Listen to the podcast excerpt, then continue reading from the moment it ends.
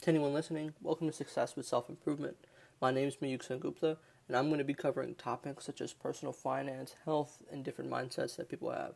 Every week, I'll just be giving you my thoughts on a book, ideology, or study that I was looking at. Obviously, I have to preface this by saying I am not a professional and am not certified to give any advice in any professional manner. However, this podcast is simply going to be a documentation of my road to success. Now, a little bit about myself. I'm 17 and an aspiring entrepreneur, tech innovator, and investor. Throughout these next couple of weeks, I'll be updating you all periodically on what I'm up to and what moves I'm making for my own success, and hopefully, I can motivate you to improve yourself and push for your own success. If you'd like to join my journey, please feel free to subscribe to this podcast and other podcasts on other platforms and or my YouTube channel.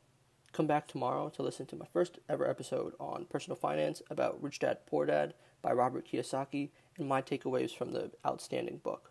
Otherwise, have a great day, and I wish you all success with self improvement.